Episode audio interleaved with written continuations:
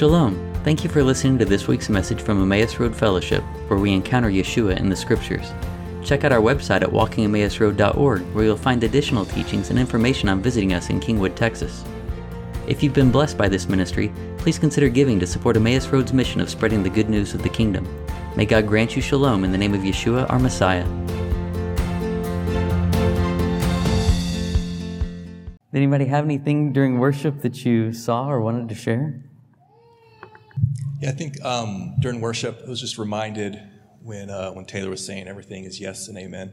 That you know, as we're in the month of Kislev, the month of dreams and visions, to um, I think just a reminder of the Lord to say, remember to dream, um, not just at night, too, just those daydreams that you have, um, and remember to allow yourself to be challenged to go above and beyond what you think, uh, and just that the fact that we talk about it all the time. I know personally um, sometimes that false humility gets in the way, and uh, it uh, does not allow us to walk in the fullness of everything God has for us. Um, because, but God's got so much more than what we really want, and just to just a reminder, dream again. Um, allow allow God to challenge you with what He says you can do, um, and to believe it. And that's the thing, believe it, and to and to see Him work in that. So, I mean, the, His desire is to have his kingdom come using us. He wants to use us to establish his kingdom here on earth. Um, and so we're going to have to believe for some pretty big things um, if that's the case. Uh, and so just allow yourself to be loved by God and used by God. And uh, remember to dream, dream with him. Amen. Yeah, this was not planned to go husband and wife.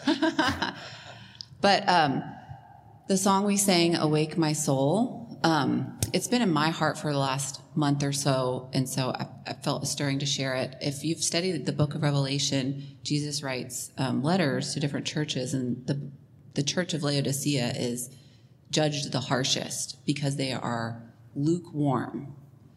And commentators often attribute or like say that Laodicea is synonymous to the USA. Like we're lukewarm. We just go about our day and it's like, ah, everything's good, you know, no suffering, no great things. We're just lukewarm. And that is the worst thing to be.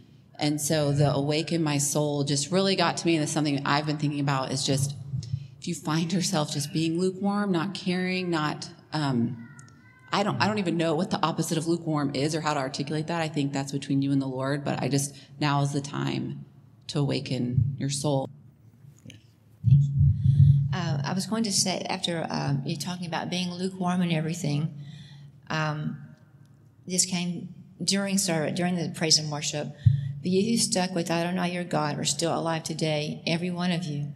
Look, I have taught you laws and rulings, just as Adonai my God ordered me, so that you can behave accordingly in the land you are going in order to take possession of it. Therefore, observe them and follow them, for then all the peoples will see you as having wisdom and understanding. When they hear of all these laws, they will say, This great nation is surely a wise and understanding people.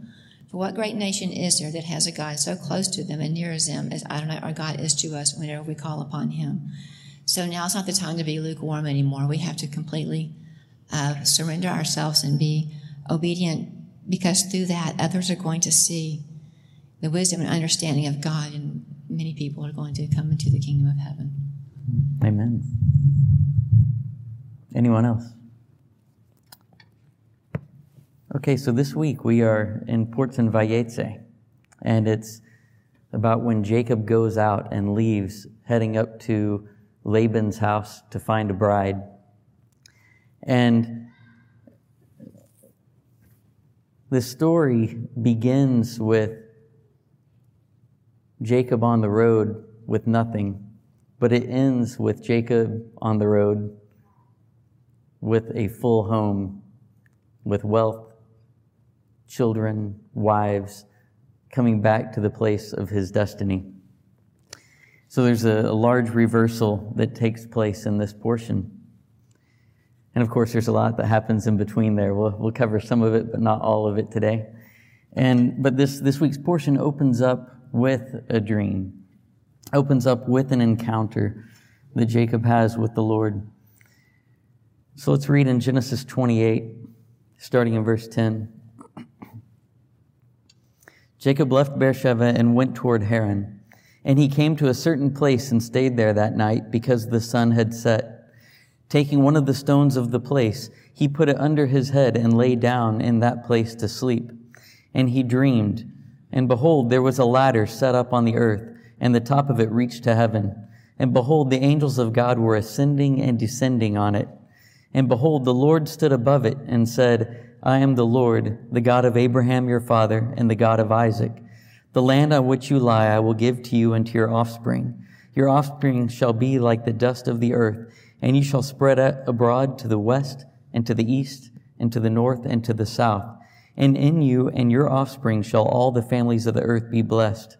Behold, I am with you and will keep you wherever you go and will bring you back to this land for I will not leave you until I have done what I have promised you. Then Jacob awoke from his sleep and said, Surely the Lord is in this place, and I did not know it. And he was afraid and said, How awesome is this place! This is none other than the house of God, and this is the gate of heaven. So early in the morning, Jacob took the stone that he had put under his head and set it up for a pillar and poured oil on the top of it. He called the name of that place Bethel but the name of the city was Luz at the first. Then Jacob made a vow, saying, If God will be with me, and will keep me in this way that I go, and will give me bread to eat and clothing to wear, so that I come again to my father's house in peace, then the Lord shall be my God, and this stone, which I have set up for a pillar, shall be God's house. And of all that you give me, I will give a full tenth to you. Then Jacob went on his journey and came to the land of the people of the east. So, here, just kind of in recounting what we just read, the scripture says he came to the place, he encountered the place.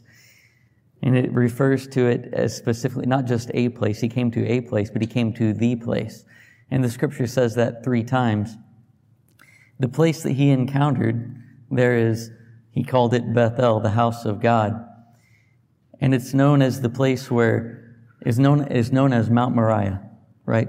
The place where Adam and Eve were created, where Abraham met Melchizedek, where Isaac had been offered up, and where that one day where the temple would stand. And that was the place where in which he saw this ladder. And he saw God standing at the top of it. Now in the scripture it says God was standing either over it, over the ladder, or over Jacob. It could be interpreted either way because the Hebrew is not descript as to which that would be. So either God was hovering over him or he was hovering atop the ladder. But either way, God was encountering Jacob in order to prepare him for the way on which he was going to go.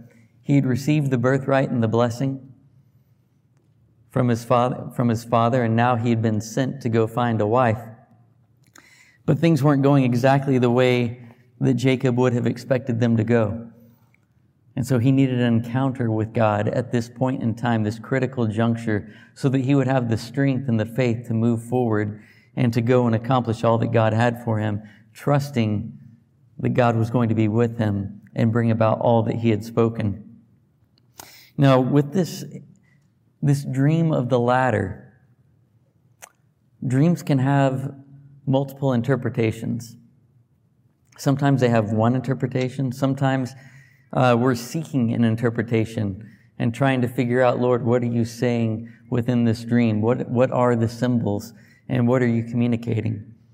Well, generally, this vision of the ladder is understood to be a connection between heaven and earth, where God is making a bridge between the two. He's making an avenue for him to encounter man and for man to encounter him. So, in one way, well, there's, there's, as I said, there's multiple interpretations of this. There's the idea of the ladder being a representation of Mount Sinai, with God standing, well, okay, so God standing at the top, right? Then you have the ladder and you have the angels ascending and descending.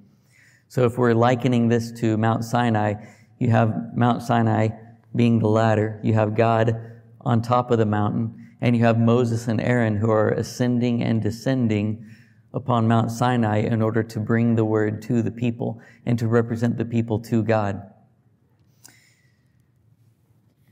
So that's, that's one element of it. There's also the aspect of, um, well, I'm not going to go into great detail in these. There's a, an idea of the, it representing the ascending and descending of the angels representing various kingdoms on the earth, such as the, king of, the kingdom of Babylon, Media, Greece, and Rome. There's also different aspects about Jacob's uniqueness. But Yeshua, our Messiah, he also gives us another understanding of what the ladder is because he speaks in John 151 and he says to those who were following, he said, Truly, truly, I say to you, you will see heaven opened and the angels of God ascending and descending on the Son of Man. Notice it says, on the Son of Man. So he is likening himself to be the ladder from Jacob's dream, being the one who connects heaven to, to earth and earth to heaven, the vehicle by which God can reveal himself to man and how man can reach God. Which is a wonderful picture, right? Still along the very theme of God looking to encounter his people. Now, one of the things that the scripture says about this ladder is that it was set upon the earth. Genesis 28 12 says, The ladder was set upon the earth, and the top of it reached to heaven. Angels of God were ascending and descending on it. Now, when the scripture says that the top of it reached to the heaven, that phrase is very similar to a phrase that we encountered several chapters ago, actually, several portions ago, when we read in Genesis 11 when the people of Babel came together and they said, Come, let us build ourselves a city and a tower with its top in the heavens. And let us make a name for ourselves, lest we be dispersed over the face of the whole earth. So they wanted to build this structure. This top would reach into the heavens. And from this place, they would make a name for themselves that would reach to all the ends of the earth. Now, contrast that with what we see here. God shows Jacob a dream with a ladder whose top reaches to the heavens, connecting heaven and earth, and God standing at the top of it and giving Jacob a calling and saying, All the nations of the earth will bless themselves by you. And you're going to be successful because I'm going with you, and I won't leave you or forsake you until all these things have been accomplished. God is taking the promise that He'd given to Abraham and passed down to Isaac, and now He's passing it here to Jacob as well. And just as with Abraham, God had spoken of how he had chosen Abraham because Abraham was one who would command his children after him to love the Lord and to follow in all of his footsteps, to uphold all of his Torah. And God said that he was taking Abraham out and bringing him to a place and he would make Abraham's name great. He was going to make Abraham's name great for the very purpose of making God's name great because he knew Abraham would be one who would do it.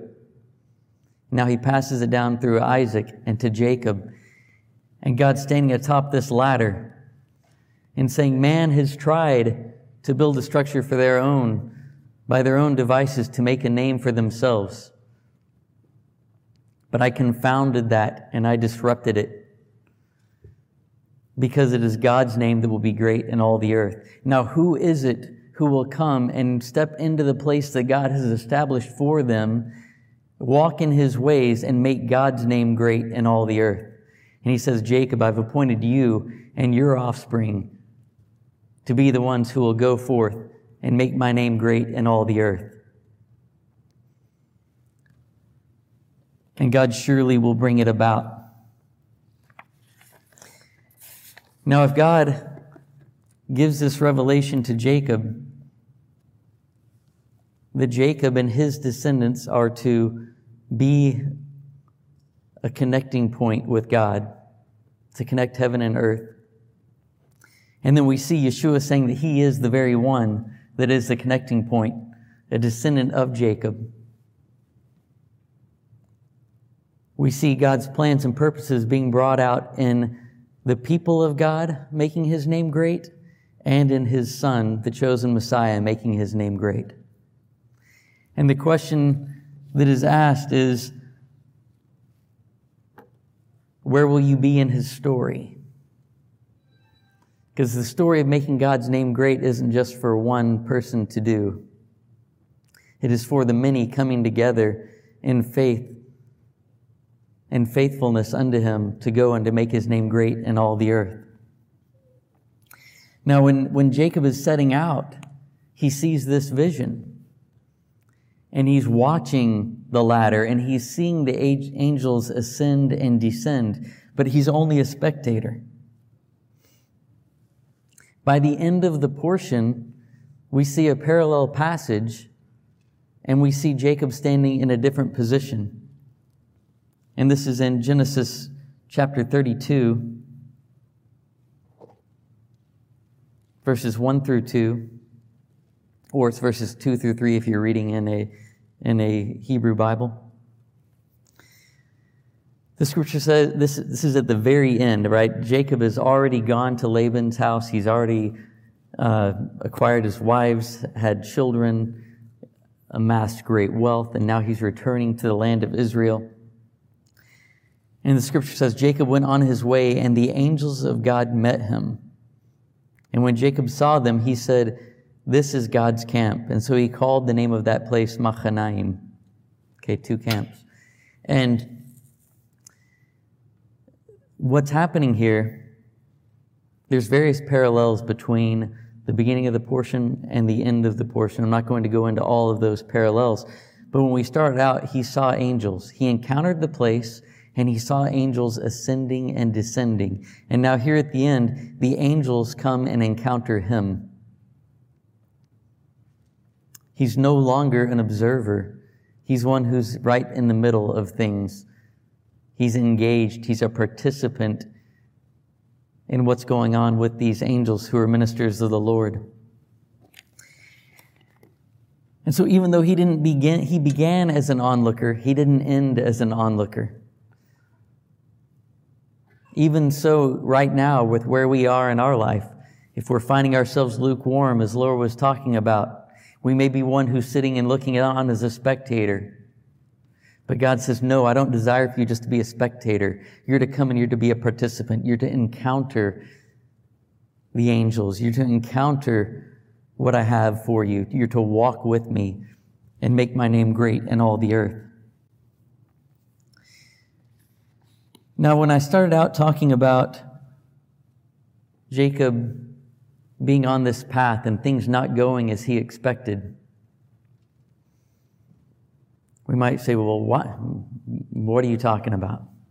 Why do you say things aren't going as he expected? Here he's received the blessing. His father blessed him right before he left again. So even though he had received a blessing under deceptive circumstances, when he had brought food before his father, his father had again come and blessed him before he sent him out. So he knew the blessing was affirmed, it was established. Yet, even so, he comes to this place and he has questions and doubts about what's my future? Where am I going? And the scripture doesn't come out and say this explicitly. Instead, it drops hints. Hints making us say, why did the scripture say it that way? Or what's going on in this conversation? So when we're reading the scripture, we need to be asking those questions. Even there was a good example last week. A question was asked about how the scripture said that Sarah went to inquire of the Lord. It's like, well, we could just read through that and drive on and say, yeah, she went to inquire of the Lord. But where did she go to inquire of the Lord? Did she go into her prayer closet? Did she go down to the creek? You know, or where, where did she go to inquire? And we spoke about how she went to Shem and to Eber and asked them for a word from the Lord and received a word. Well, here as we're going through the scriptures, we can begin to ask questions of what's taking place. For example, in the scriptures that we read just a little bit ago, after Jacob has his encounter, he says, If God will be with me, will guard me on this way that I go, will give me bread to eat and clothes to wear, and I return in peace to my father's house, and the Lord will be a God to me, Then the stone which I have set up will be a pillar, which I have set up as a pillar, shall become a house of God. And whatever you give me, I shall repeatedly tithe it to you. Well, what stands out here is he's saying, if God will give me bread to eat and clothes to wear, that's kind of an interesting statement. In one way, we could say, oh, yeah, he's just talking about general provision. But on the other hand, that's a strange thing to say for someone who's rich, someone who is a descendant of Isaac, someone who is on his way to go and acquire a bride from his uncle who is uh, somewhat greedy, as we've seen in the prior portions. So he's saying, okay, well, God, I need your provision. I need you to even give me clothes to wear. He should have had plenty of clothes. So that's one thing. Now, in, in and of itself, I'm just pointing something out that may or may not mean something, but when we, when we begin to string it together with other things that are going on, we begin to ask, what has happened to Jacob? And, well, in fact, even in next week's, I think it's next week's portion, I haven't read ahead. Uh, there was one point where he is praying to God and he's saying, Oh, yeah, okay, here we go. Now I've read ahead. Genesis 32, Jacob is praying as he's getting ready to meet Esau, and he says, I, am, I have been diminished by all the kindness and by all the truth that you have done to your servant. For with my staff I crossed this Jordan, and now I have become two camps. So he says that all he had when he crossed the Jordan was his staff. Okay, so we have interesting things going on. And now let's read a, pa- a portion that'll take us a little farther in this. Jacob has his encounter with God. He says, um, Okay, God will be with me. I'm going to trust in the Lord. And he said, Jacob lifted his feet and went toward the land of the Easterners. So I really like that phrase that he lifted his feet and went to the land of the Easterners. It isn't just he walked or he went, he lifted his feet. There's something different. There's a spring in his step, is the way I envision that. He wasn't shuffling. But anyway, so he goes with hope and expectation because he's now had an encounter with God. Now he comes to the land where Laban dwells, and in Genesis 29 9 is where we'll pick up. While he was still speaking with them, Rachel came with her father's sheep, for she was a shepherdess. Now, as soon as Jacob saw Rachel, the daughter of Laban, his mother's brother, and the sheep of Laban, his mother's brother, Jacob came near and rolled the stone from the well's mouth and watered the flock of Laban, his mother's brother. Then Jacob kissed Rachel and wept aloud. And Jacob told Rachel that he was her father's kinsman and that he was Rebekah's son. And she ran and told her father. As soon as Laban heard the news about Jacob, his sister's son, he ran to meet him and embraced him and kissed him and brought him to his house. Jacob told Laban all these things. And Laban said, Surely you are bone of my bone, or you are my bone and my flesh. And he stayed with him a month. Okay, so we've run into another issue where are, are the translation that we're reading here on the screen doesn't do justice to what's really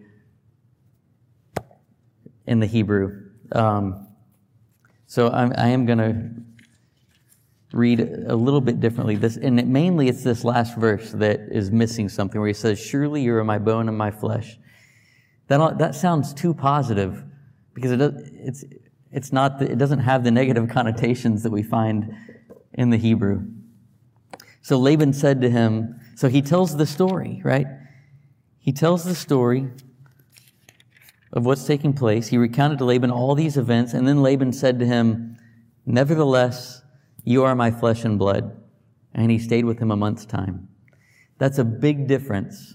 Nevertheless, you're my flesh and my blood, as opposed to surely you're my bone and my flesh. Okay? The reason why is the nevertheless is Laban is greatly disappointed. He is really not happy with what he's been told. Now, if we were to, you know, put this story in parallel with the story of Eliezer coming and finding Rebekah, you would see some similarities, but you'd see some stark contrasts as well. And I actually didn't pull this up in here, but what happens is Eliezer goes to find Rebekah because Abraham sent him and said, Go find a bride for Isaac. And so he loads Eliezer up with all kinds of riches. And Eliezer comes to the well and he finds Rebekah and he takes golden bracelets and puts it on her and a golden nose ring and, and he starts adorning her with riches. And she goes in and tells her father and Laban all that's happening. And Laban runs out there and he's like, man, come you who are blessed of the Lord.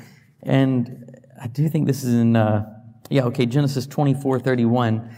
He says, Come in, O blessed of the Lord. Why do you stand outside? For I have prepared the house and a place for the camels. So he's excited about Eliezer. Eliezer comes in, tells the story of Abraham's great wealth and about how everything is, is happening. And then we see here in, in Genesis 24, verse 50 and 51, then Laban and Bethuel answered him and said, Well, the thing has come from the Lord that Rebekah is to be the bride. So we can't speak to you bad or good. Behold, Rebekah is before you. Take her and go. Let her be the wife of your master's son, as the Lord has spoken. They are thrilled at what they've seen and heard. And now, when Jacob's coming, and Rachel goes in and says, Hey, the next generation has come, Laban runs out to meet him. And he kissed him and took him to his house. And then Jacob says what happens, and Laban's like, Well,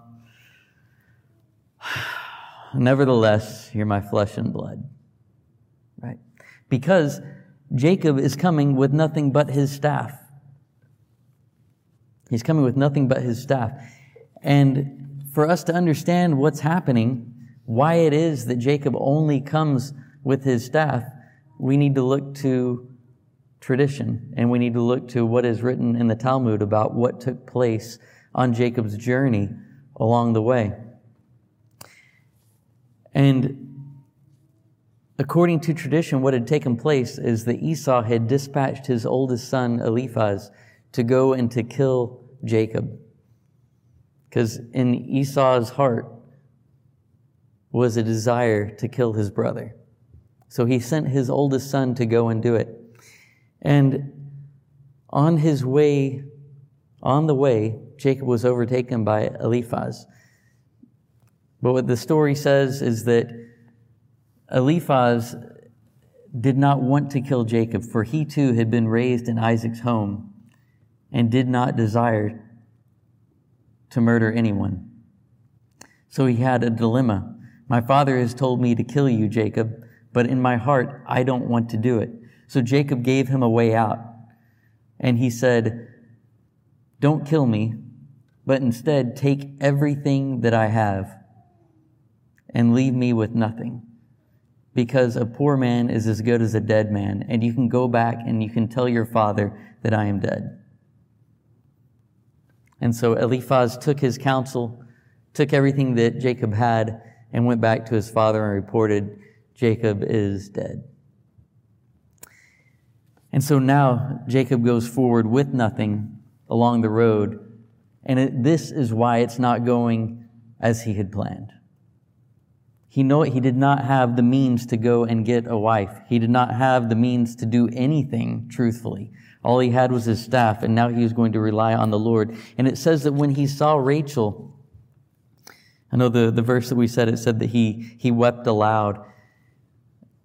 The Hebrew says that he let out a great cry, a great and bitter cry. And that great and bitter cry is a parallel of what Esau did when he came and found that the blessing had been given to his brother. He let out a great and bitter cry. And so, through the scriptures, God's making a connection between the cry of Jacob when he met Rachel and the cry of Esau when he knew he wasn't going to receive the blessing. There's various reasons for that. Some say, some uh, interpretations say it's because Jacob prophetically saw that he would not be able to be with Rachel, that she would, uh, that their time together would be cut short. On the other hand, if we look at it on the plain and simple aspect of the verses, he was letting out a great and bitter cry because he did not have the means to actually have her as a wife, right? So now he's coming to Laban and he is completely at Laban's mercy. And Laban's mercy does not run that deep. so he's, he's, uh, he's in a tough spot. But what he has is an encounter with the Lord and a word that he will go forward and that God will accomplish his promises to him. So now, as we continue on with the story, Genesis 29, verse 21, what's happened here, I've, I've skipped forward a little bit because Laban did ask him, you know, what should your wages be? And Jacob offered to work for seven years in order to acquire Rachel as his wife. Again, he doesn't have the means, so he's going to have to work for seven years in order to get his bride. And so he asks for Rachel, your younger daughter. So he's very explicit in what his request is. So, so Laban agrees that he would give her. And Jacob worked seven years. And now we find here in verse 21 Jacob said to Laban, Give me my wife that I may go into her, for my time is completed. So Laban gathered together all the people of the place and made a feast. Feast. But in the evening he took his daughter Leah and brought her to Jacob, and he went into her. Laban gave his female servant Zilpah to his daughter Leah to be her servant. And in the morning, behold, it was Leah. And Jacob said to Laban, What is this you have done to me? Did I not serve you did I not serve with you for Rachel? Why then have you deceived me?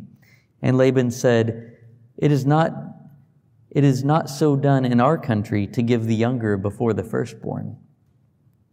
Complete the week of this one, and we will give you the other also in return for serving me another seven years. Jacob did so and completed her week. Then Laban gave him his daughter Rachel to be his wife. And Laban gave his female servant Bilhah to his daughter Rachel to be her servant. So Jacob went into Rachel also, and he loved Rachel more than Leah, and served Laban for another seven years. When the Lord saw that Leah was hated, he opened her womb, but Rachel was barren.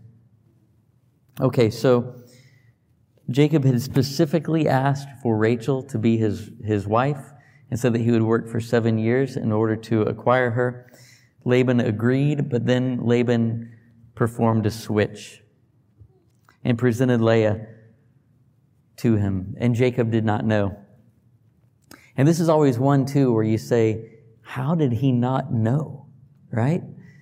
And you can be like, Well, you know, she was veiled, um, it was dark. It's all kinds of things you can come up with. Now, actually, the Seder Olam, which was a second century document, says that Le- Leah and Rachel were twins, interestingly. Um, now, that's the only place I know of that it says that. Now, the scripture speaks of how Leah uh, had, a, had a weak eye, you know, and so there's various differences between, between the two, but one of the things that tradition, tradition says about the story is that one of the ways in which Jacob thought that it was Rachel was that he and Rachel knew that Laban was a deceiver, and they suspected that, that he was going to try to pull something over Jacob's eyes.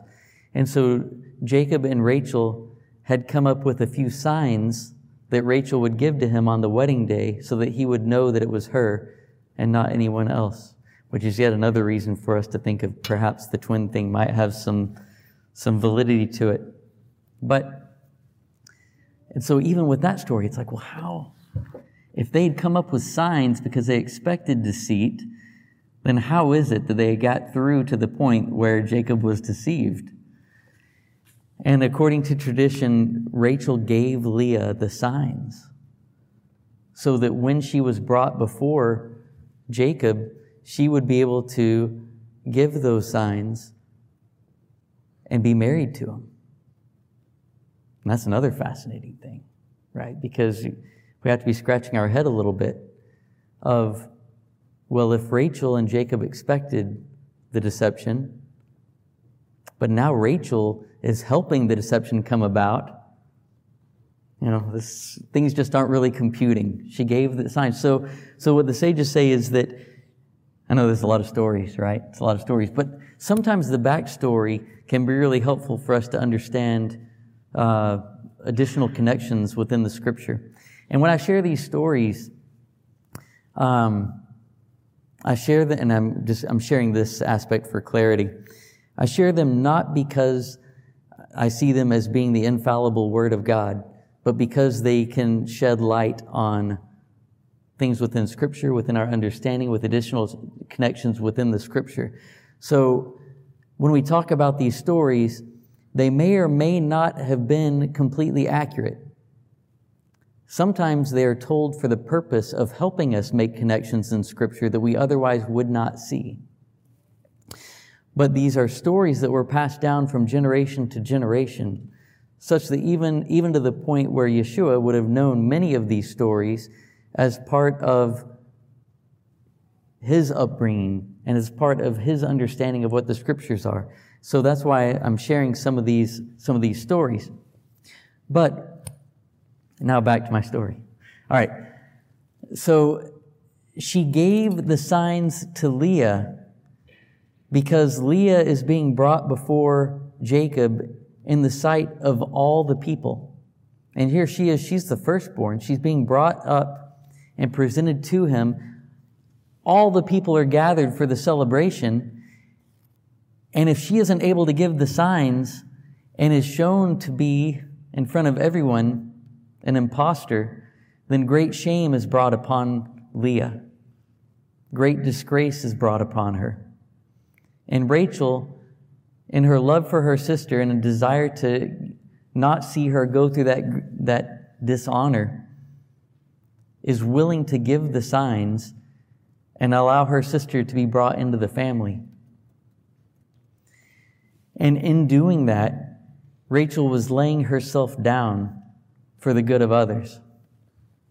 It was truly a selfless act of love.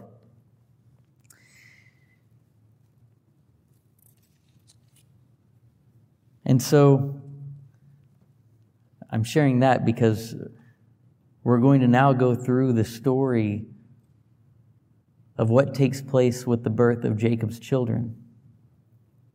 So, what we read in verse 31 was the Lord saw that Leah was unloved, so he opened her womb. But Rachel remained barren.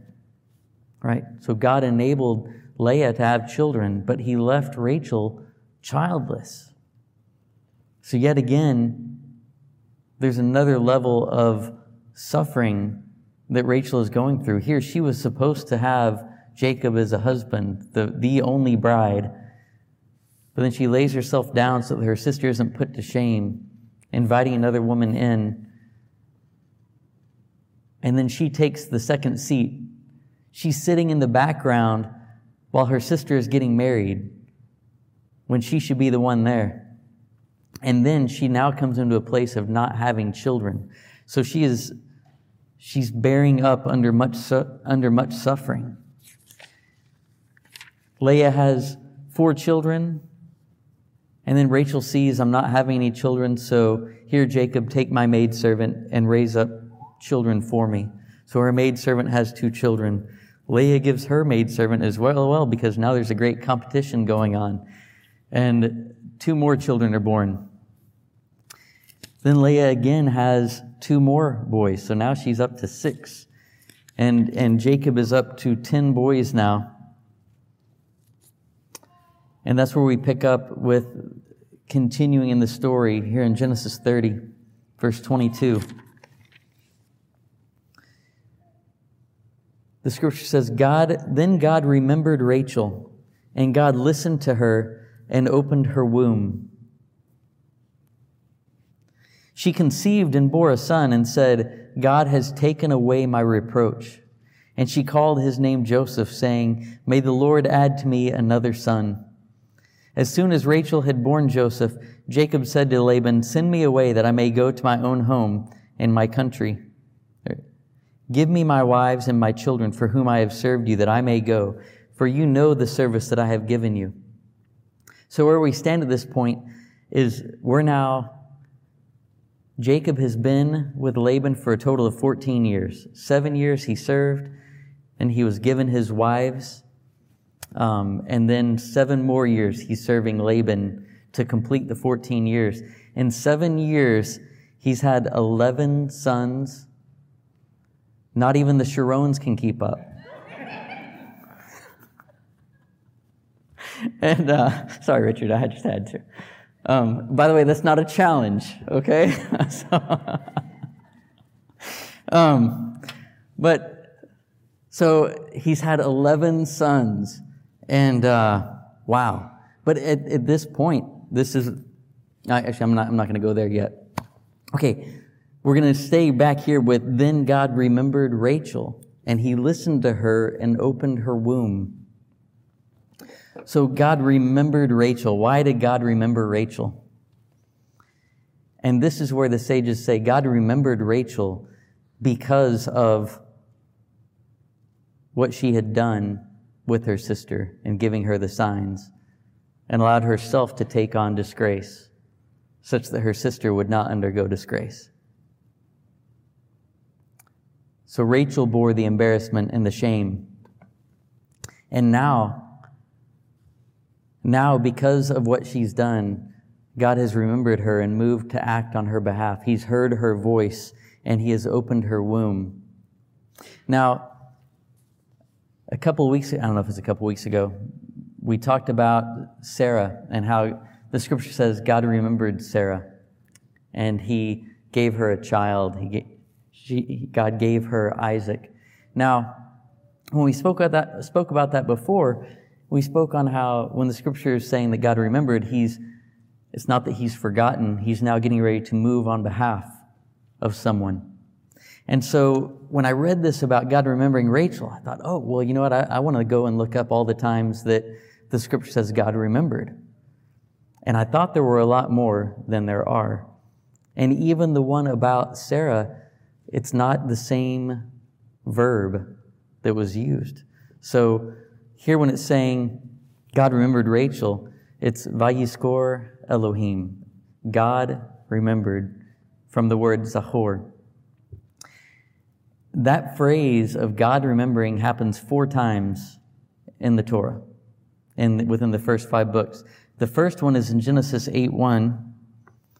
And it says, God remembered Noah and all the beasts and all the livestock that were with him in the ark and God made a wind blow over the earth, and the waters subsided. So God remembered Noah after the flood. The next one in Genesis 19 29. says, So it was that when God destroyed the cities of the valley, God remembered Abraham and sent Lot out of the midst of the overthrow when he overthrew the cities in which Lot had lived. So this one, God's remembering Abraham and he brings Lot out of destruction when destruction is coming on Sodom and Gomorrah. And then we have Genesis 30, 22, which we've just read. Of God, then God remembered Rachel, and God listened to her and opened her womb. And then the fourth time is in Exodus 2, 24. God heard their groaning, and God remembered his covenant with Abraham, with Isaac, and with Jacob. So this is when God's getting ready to deliver his children out of Egypt. So four times each time you've got God remembering righteous Noah, righteous Abraham, righteous Rachel, and um, he's remembering the covenant with Abraham, Isaac, and Jacob. So he's remembering that the uh, the righteousness of Abraham, Isaac, and Jacob. Now, in the flood, this is after the flood. There's already been a destruction, and, and God is moving to act where He has saved people. With Abraham, we're talking about Sodom and Gomorrah. He's moving to act to save someone out of destruction. In Exodus 2:24, you have God remembering in order to bring the children of Israel out of Egypt. So there's a deliverance that's taking place in all three of those that we just read. But in Genesis 30, 22, we have again the God remembering a righteous one and moving to act but where's the deliverance? Right? That's something that's different in this, in this story. But maybe it just appears to be different. And I say that Because what happens when God moves on Rachel's behalf? He opens her womb and she brings forth a child, and this child she names Joseph. And she says, God has taken away my disgrace. So she called his name Joseph, saying, May God add for me another son. Okay, so he took away her dis- disgrace, and she called his name Joseph. Okay, those two words are actually related. Taking away is Asaph, and then Joseph is Yosef. Okay, the only difference being the first two letters. Okay, but taking away is Asaf, and the adding another is Yosef. Okay, so the thing is, so God has removed disgrace and bring forth Joseph. He's removed it. And then what beyond that? So there is some level of deliverance where she's taken away from disgrace, but there's a whole other element that's taking, that, that's occurring here, and it's in who Joseph is. Joseph was going to be raised up as a deliverer of his people, a deliverer of his brothers. And we're going to be reading this in the coming weeks. He's one who went before the children of Israel into the land of Egypt in order to rise to a place of prominence where he could provide for and sustain his brothers such that they would not fall in the coming destruction of the famine, right? So a deliverer was coming forth. Now, interestingly enough, when we read the scriptures, there's something that Jacob knew too about the birth of Joseph. Because as soon as, here was in uh, Genesis 30, 25, and it was when Rachel had given birth to Joseph, Jacob said to Laban, Grant me leave that I may go to my place and to my land. It's connected. Jacob, seeing that it was time to go back to his land, was connected to the birth of Joseph. And the sages say that it was because he prophetically saw that the, the, the one who would counter, the adversary of Esau, had been born. The one who would stand against the house of Esau, which would seek to destroy the house of Jacob. And in Obadiah, verse 18, Obadiah is only one chapter. So it's Obadiah 1, verse 18. Don't go looking for any other chapter. But in verse 18, the scripture says, The house of Jacob shall be a fire, and the house of Joseph a flame, and the house of Esau stubble. They shall burn them and consume them, and there shall be no survivor for the house of Esau, for the Lord has spoken. And so the sages make the connection with this verse from Obadiah with what is taking place with the birth of Joseph. And Jacob, knowing that the firstborn, his firstborn, had now come to him through Rachel, and one through whom deliverance would come. So he's ready now to go forward and to go back home. Now, what's striking to me is that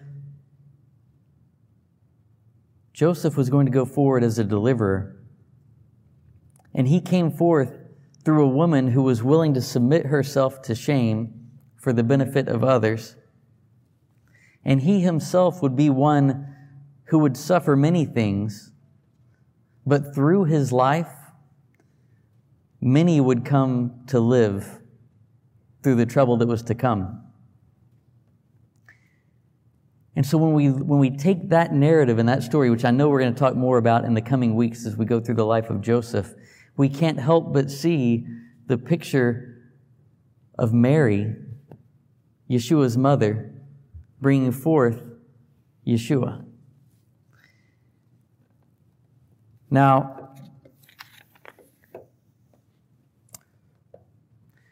before, before I go to uh, further in that story, I'll take a brief pause. So, according to the understanding of the sages, and it's been passed down through the years, there was an expectation that there would be two messiahs for the nation of Israel. There would be a messiah son of Joseph, and a Messiah, son of David. The Messiah, son of Joseph, would be a suffering Messiah who would suffer on behalf of the people. But then the Messiah, son of David, would be one who was a conquering and reigning Messiah, one who would bring forth the deliverance and bring the nation into uh, peace. That the Messiah, son of Joseph, would die in battle. The Messiah of David would come later. Even some traditions say, and raise up the Messiah, son of Joseph. And the Messiah, son of David, would then rule. And the Messiah, son of Joseph, right? The, he would be a suffering servant.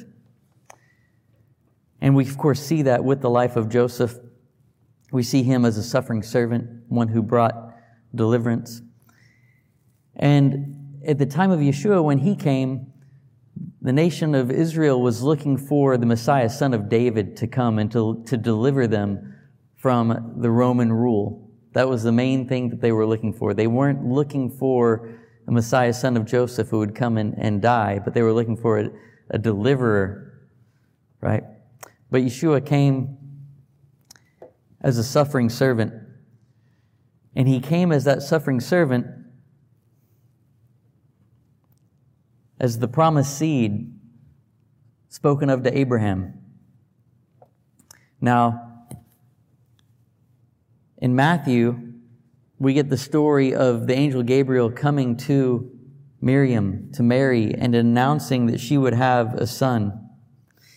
And in Matthew 1, let's read verse 18 through 21.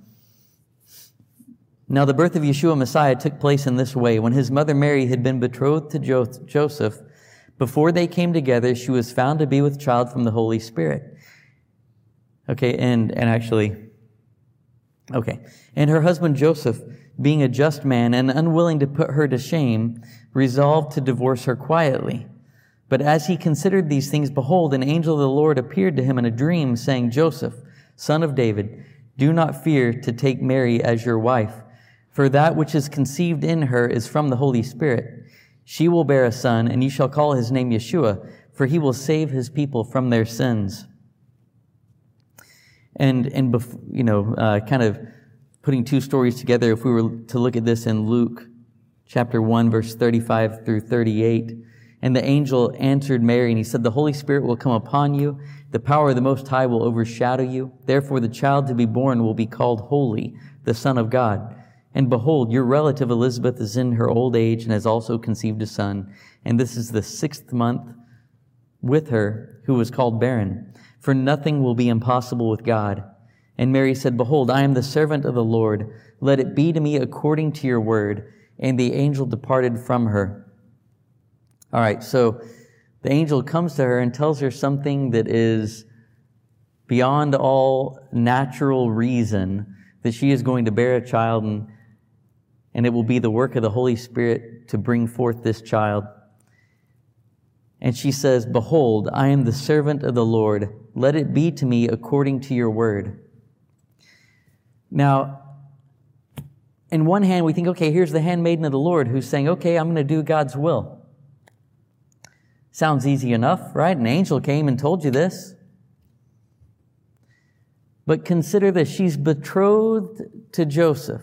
She is not married to Joseph fully yet, but she is at the stage where if she is found unfaithful, then she would be put to death. And upon hearing the word from the angel, she says, Behold, I am the servant of the Lord. Let it be to me according to your word. That takes guts. That is a truly submitted spirit.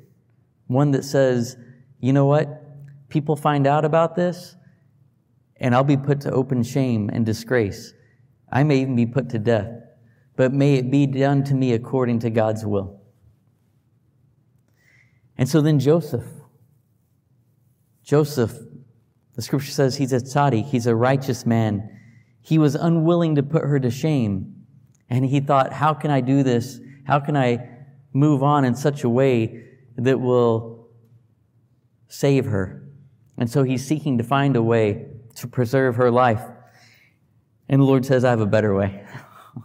And he appears to Joseph in a dream, and he says, Joseph, son of David, do not fear to take her as your wife, for this is from the Holy Spirit.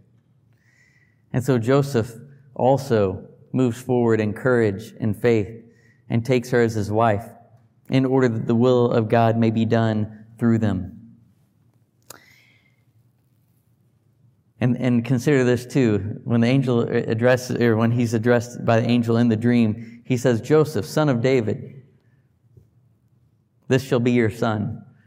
And so even in that moment, he's saying, your son is going to be the son of Joseph and the son of David. That's pretty cool to think on, right? So even in the flesh, you have there, God made the way where he said, look, Yeshua is the son of Joseph and the son of David. He is the Messiah who will be the suffering one and the one who will be the ruling one, and he will be raised. the firstborn of the resurrection. Amen. And uh, so, so here you have Yeshua, much like Joseph, born of a, of, a, of a woman who was willing to lay herself down, to endure the shame, and that he himself too would go and endure much shame in order that, that all could live, right? And many would find life through him. It's a wonderful picture. But it's, it's a wonderful picture in multiple aspects. It's because God had a plan and a purpose that could not be accomplished without His intervention, without His provision. And He was coming to people who are just men and women and saying, I have a plan and a purpose that is great. A plan and a purpose to make my name great in all the earth and to bring salvation so that God can connect with me and I can connect with man. Will you come and be a part of it? My desire is not for you to sit on the sideline. My desire is for you to come and to be in it, to be a part of the great redemption, to be a part of this ladder that makes God's name great, that connects God to man and man to God. And Yeshua says, Come and follow me. Dwell in me and I in you. And greater works will you do because I go to the Father. And the Holy Spirit will be placed into you. You know, as I was thinking on this, um, there's a book that came to my mind uh, last night, and it's this book called God's Generals. It's a really good book if you haven't read it. It's, uh, it recounts the story of many men and women of the faith who moved in the mighty power of the Holy Spirit. And so it tells the story of their lives. It tells the stories of their successes and their failures. And talks about how mightily God moves in people. And that book just kept coming to my mind. And so, and I felt like I was needed to go read kind of just the foreword of it again. And in the foreword, there were a couple of things stated. One, a person said, The God of Elijah is your God. The God of Elijah is your God. It's the same God. The mighty things God did through Elijah, He's looking to do through His people today. The mighty things God did through Yeshua, He's looking to do through His people today. The God of Jacob is your God. And think about this when He's sending Jacob along the road, when all Jacob has is a staff, God says, I will be with you. I'm not going to leave you or forsake you until I have accomplished all that I have spoken over you. The same is true for you today and me, where he says, I will be with you and I'm not going to leave you or forsake you. And then, too, just as Jacob prayed, well, if God will be with me along the way, then I will serve you with all that you give me. And God gives to us in manifold ways, right? He gives us gifts and talents, gifts by the Holy Spirit. He gives us the ability to pr- produce wealth. There's multiple ways in which we then get to turn around and take the blessings that God has given us and pour them into His kingdom for the purpose of making His name great. Another thing that was said in the foreword of the book was that it takes more than a desire to fulfill the Word of God. It takes spiritual strength. It takes spiritual strength. Jacob demonstrated it. Mary demonstrated it. Joseph demonstrated it. Yeshua demonstrated it. All of these went before us to give an example of how we too can walk in spiritual strength and see God move in our midst. Again, all for the purpose of our connection with Him and making His name great in all the earth. And in Isaiah 4, the scripture says, this is speaking of the end times, it says, Seven women shall take hold of one man in that day, saying, We will eat our own bread and wear our own clothes. Only let us be called by your name. Take away our reproach. Take away our reproach. This is speaking of taking a hold of the Messiah and saying, Let us be called by your name. You are the one who takes away our reproach. You're the one who bore the shame that we don't have to. You're the one who made the way. And now let us take a hold of you and be called by your name, and may your name be great in us. And it says, In that day the branch of the Lord shall be beautiful and glorious, and the fruit of the land shall be the pride and honor of the survivors of Israel. And he who is left in Zion and remains in Jerusalem will be called holy, everyone who has been recorded for life in Jerusalem. When the Lord shall have washed away the filth of the daughters of Zion, and cleansed the bloodstains of Jerusalem from its midst by a spirit of judgment and by a spirit of burning.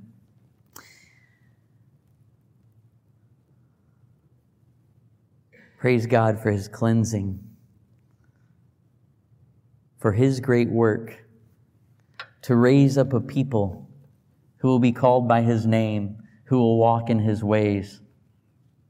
Know, to know him and to reveal him to others so that they too might live.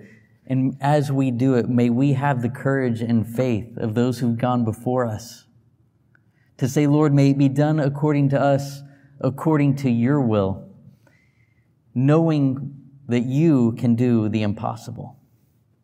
Amen. Okay, let's pray. Father, we bless you and we thank you. We give you glory.